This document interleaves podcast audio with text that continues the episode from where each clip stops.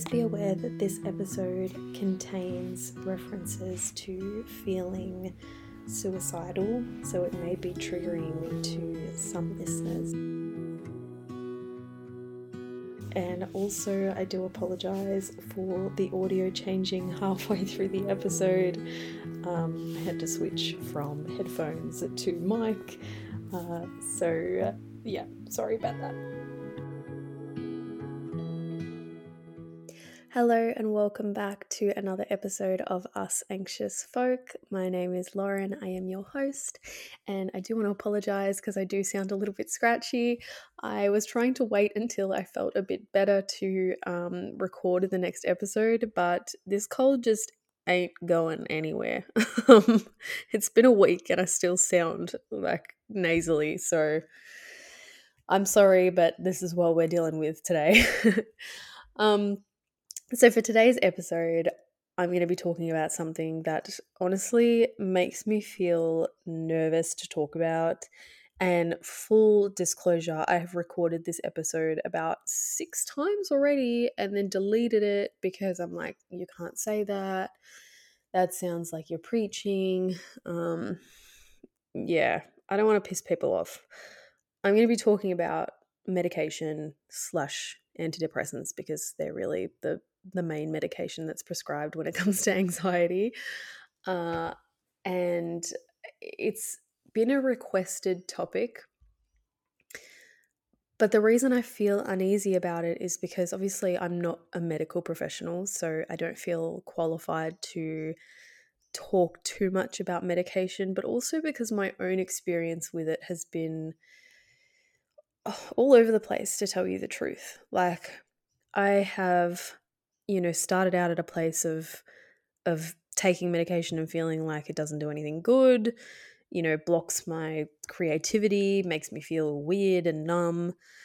Um, to then coming to a place where I had to take medication to to save my own life, to getting to a place where I'm like, you know, natural therapies resonate more with me than pharmaceuticals, and you know, being someone who prefers to do yoga and meditate and connect with the body, uh, I shouldn't be taking medication. You know, like somewhere inside, I think the two are mutually exclusive, which is weird. Um, and and I guess being someone who reads a lot as well, I've read a lot of really well written books that talk about you know the downsides of medication and and why we're not built to take medication and you know, so I've convinced myself that I shouldn't be taking it. And then I've tried to come off it and then ended up having to go back on. And so yeah, like I I've felt so conflicted about it myself that I've felt like I don't really know what to say about it.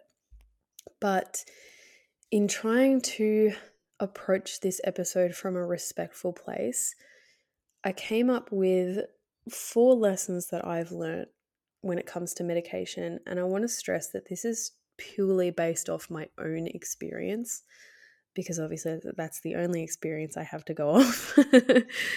um, and also, I don't want anything that I say in this episode to be taken as as medical advice, obviously, um, because yeah, I, I our experiences are all different and and that's actually something I'm going to be talking about but just to give a little spoiler alert.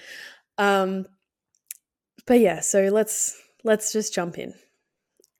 So the first lesson that I've learned when it comes to medication is not to google. And it's funny because it's something that I know I always end up doing and I think I've you know I've heard from other people that they end up doing as well and like it's one of those things that we don't want to do but we do it. Um and I think with medication it comes from a place of wanting to feel secure first of all but also wanting to feel more empowered. Like if you're putting something in your body you want to know what that is what what the thing you're putting in your body is going to do to you you know, fore forewarned is forearmed, and if that's how that saying goes, um, and I feel like when you go to a doctor and you get prescribed medication, there's not a huge conversation that happens surrounding like what the medication's going to do to you. And I get it because most of the time doctors tend to just gloss over the side effects which if you're if you've gone to a doctor because you have really bad anxiety, right? And you know every sensation is triggering you and you're anxious and stressed and nervous and on edge and you're you're overthinking about everything if they sit down and list the possible side effects of a medication there's no fucking way you're going to take it. there's no way.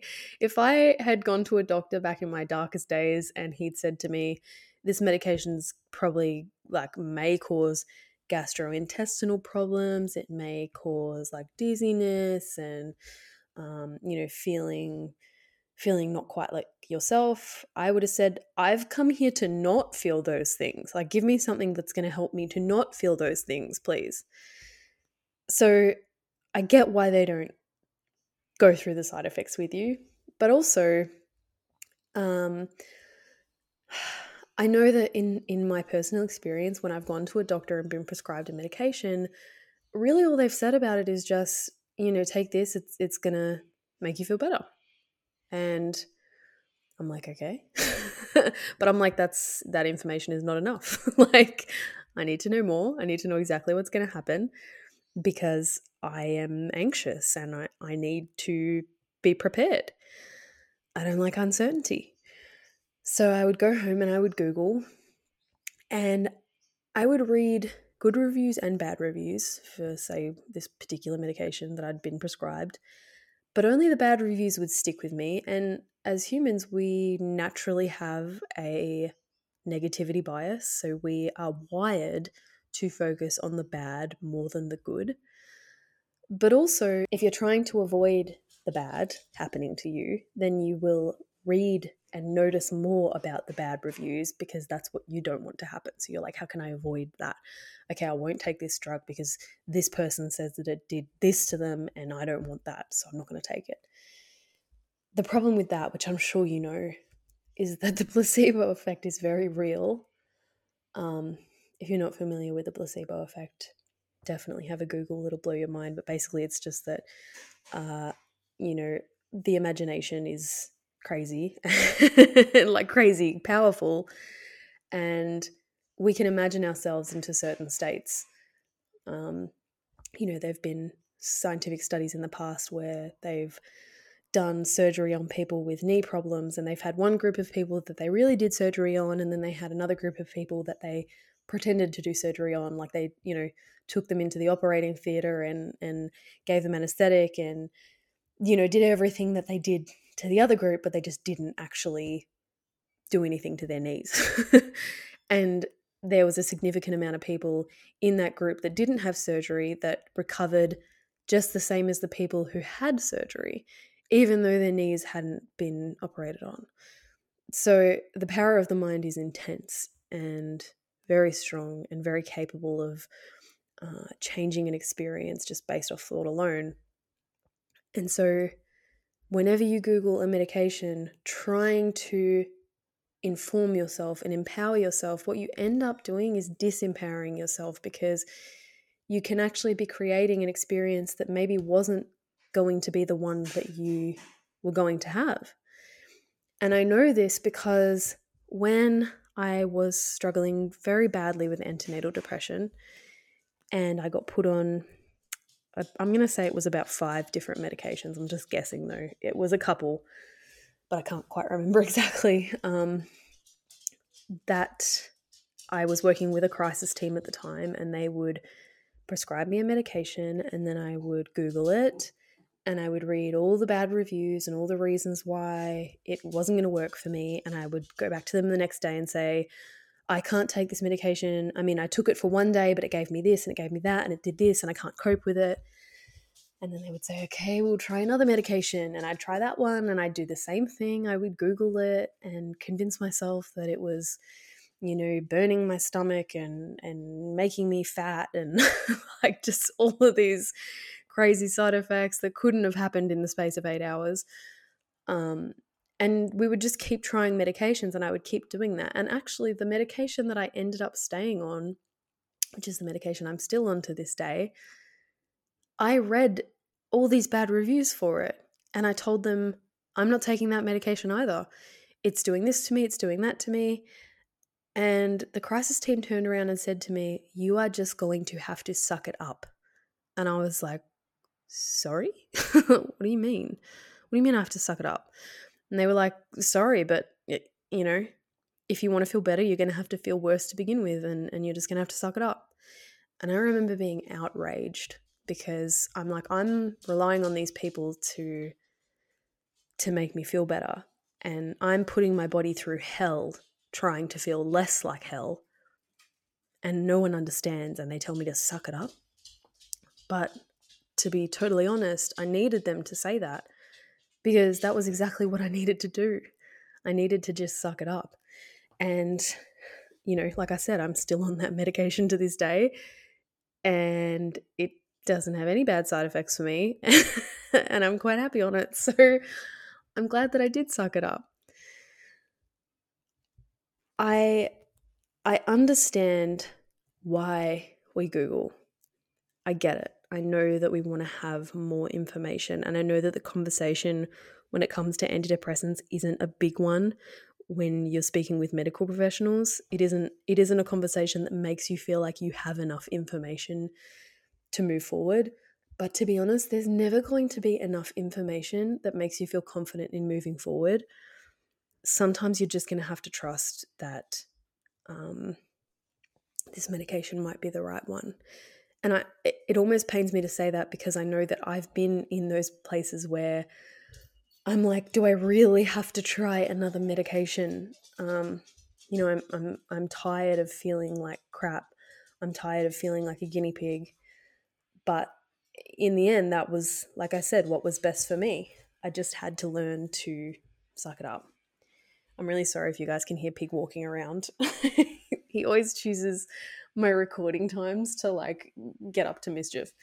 All the other times he's just sleeping. Lesson number two medication is not going to fix you. I. it's a shitty truth, but it's also a really freeing truth. Because I know a lot of the time you are looking for medication to fix you because nothing else has worked. I know that when I sat in the doctor's office and said, I feel like I'm dying, and he prescribed me Lexapro and Seroquel and whatever else, I was like, please give me something that will fix me. Like I, i'm at my wits end. I don't know what to do anymore. I don't know how to get my life back. Can you please give me a pill that is going to make all of this this fear go away? And medication didn't ever do that even when i settled on a medication that i liked it still didn't do that it still didn't take the fear away um what it did do for me was it gave me some breathing space. It gave me space to feel like I, I mean, little trigger warning. I'm definitely going to put a trigger warning at the start of this show, but medication made me feel like I wanted to live. Whereas uh, being off medication, I felt like the gap between wanting to live and wanting to die was just very blurred. And it would take the slightest thing for me to topple and lean over towards not wanting to be alive. Um, whereas on medication, I feel much more stable. But in saying that, like I like I said, it, it doesn't cure you, it doesn't fix you, um, it doesn't take away the panic symptoms nothing is going to do that. And the reason for that is because, like I said, our brains are so powerful. The survival instinct is probably the most powerful, oldest, uh, most primitive, primitive instinct that we have. And that's why you're alive, because you have that instinct. And there's not a drug that's going to dull that enough for you to be able to function in normal life and also um, not feel scared. You know, it they're just they haven't created that, and to be honest, I hope they don't because um, we need that survival instinct. We need to feel a healthy level of fear. Medication, in my experience, is complementary to other modes of healing. Medication has allowed me to have enough balance and breathing space to do yoga, to meditate, to um, go out and get some fresh air, to go for a walk, to see friends, to make sure I'm eating enough meals. You know, it's, I have to do other things in conjunction with taking my medication. If I just took my medication but didn't do any of those other things, I wouldn't feel better. I would probably still be housebound. So I've learned not to look at medication as the answer, but just to look at medication as um, a support. Lesson number three ignore comparisons. This one's been a really hard lesson for me to learn, honestly. Um, like I said, I, I've had a tumultuous journey with medication, and I think a lot of that is to be fair, a lot of that was was from just myself, from feeling like medication blocked my ability to write. I remember the first time I took Lexapro when I was in my teenage years. Um, I couldn't write, and I I still have that that journal entry of where I'm like, nothing sounds right. Uh, I'm not happy. I'm not sad. I just feel blank. This is weird. My dog smells a bit. Like it was just all over the place because I had I it was like I had nothing to access. Um, and writing has always been a way for me to to access those emotions. Whether or not I regulate them is a different thing, but it's always been a way for me to access them and express them. And when I was on Lexapro, I just in the beginning I couldn't write. And so I've always had this part of my my soul, I guess, that felt like I don't want to have to take this. But then I also allowed myself to get twisted by, you know, the wellness industry and by people's stories of like, I took this medication and like I felt like okay, but then you know, I got off all medications and I started playing guitar every day and I feel fucking great. And like, you don't need medication and the body isn't built for medication. And, um, you know, medication can cause adverse effects on this and that and your cousin and your baby and your uncle and your dog. And not to say that those arguments aren't compelling, and I'm sure they have their evidence and their their uh, facts and, and things that back them up but i need to ignore those comparisons because they weren't healthy for me because i would work myself into this state of thinking that in order to be a better human i had to not be on medication in order to be a successful human i had to not be on medication in order to be normal and natural and healthy and aligned and connected and fully embodied, I had to not be on medication. And the reality for me has been that I am able to connect to myself better when I am on medication. I'm able to feel more, I'm able to do more, I'm able to live more, uh, which is everything. And so when somebody tells me about, you know, coming off medication and how great they feel, I'm so happy for them. I, I really am. But I don't let that color my own experience. Just like I would hope that my experience doesn't color theirs. Just like I hope that they don't feel that they have to go back on medication because I am. you know, that sounded crazy when I said it.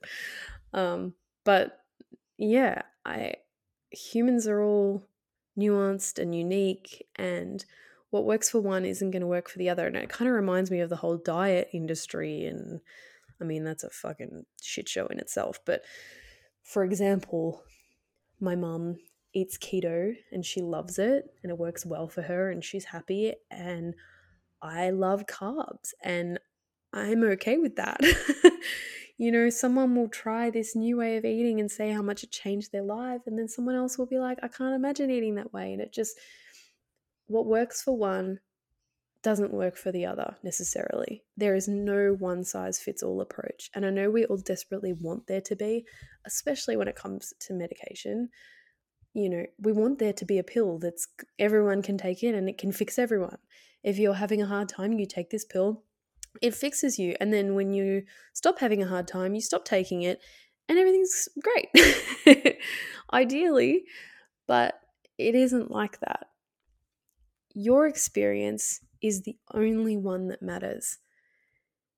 And I think that's so important to remember. And it's so important for me to remember whenever I find myself thinking, you know, maybe I should come off my medication and then I'd be, you know, I'd be better in some way. I have to say, you are happy just where you are. Like, you are a, a perfect example of a human being exactly where you are. And that's great. Like, don't try and make your experience like somebody else's. The other lesson that I learned is to not be afraid to advocate for yourself, but conversely, have a team of people that you trust to tell you when to reel it in. and basically, I just mean, you know, it is important to have a voice and it's important to speak out and it's important to um, you know be clear with what you want and what you don't want but at the same time we can be our own worst enemies in that way just like i said with how many different medications i tried during my pregnancy with lila and how each one i convinced myself wasn't working i needed someone to tell me to suck it up because otherwise I was just going to keep going down that route of just like trying one, hating it, trying one, hating it, trying one, hating it, and talking myself out of it before I'd even given it a chance.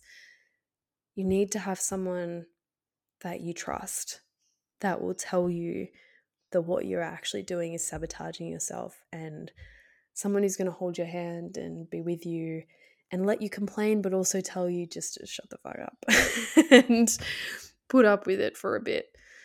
Um, because like as harsh as that sounds, that was ultimately the best thing for me was just to put up with it for a bit. The last lesson that I've learned when it comes to um, medication and antidepressants specifically is that we all deserve to feel balanced and happy. We all deserve to feel like we belong and whatever helps you to find that feeling is worthwhile. Um, so, you know, it's taken me a long time to come around to the idea that medication is a part of my um, coping mechanisms, part of the way that I um, manage to participate in the world. But I'm so happy that I've come to that place and I just want you to know that if you are out there and you're struggling with the idea of taking medication or having to take medication, or um, if you think that that you don't want to take medication anymore and you find that you are better off without it, whatever whatever your situation is when it comes to medication, just know that, like I said, whatever enables you to feel like you can take up space in the world, you deserve to feel that way. So um, don't let anyone else tell you what you know you need. Anyway, I hope uh, hope I didn't step on any toes with that episode. um, as always, you can get in touch with me via um, email if you have any uh, comments about the show, or you can go on to the um, YouTube version and comment there um, or just message me on Instagram. I hope you're all having a lovely day and take care.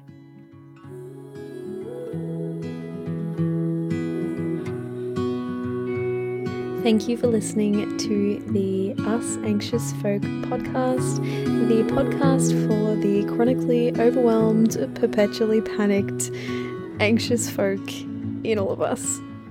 If you would like to find more about me, you can find me on YouTube at Lauren Rose or on Instagram at Lauren R underscore Rose.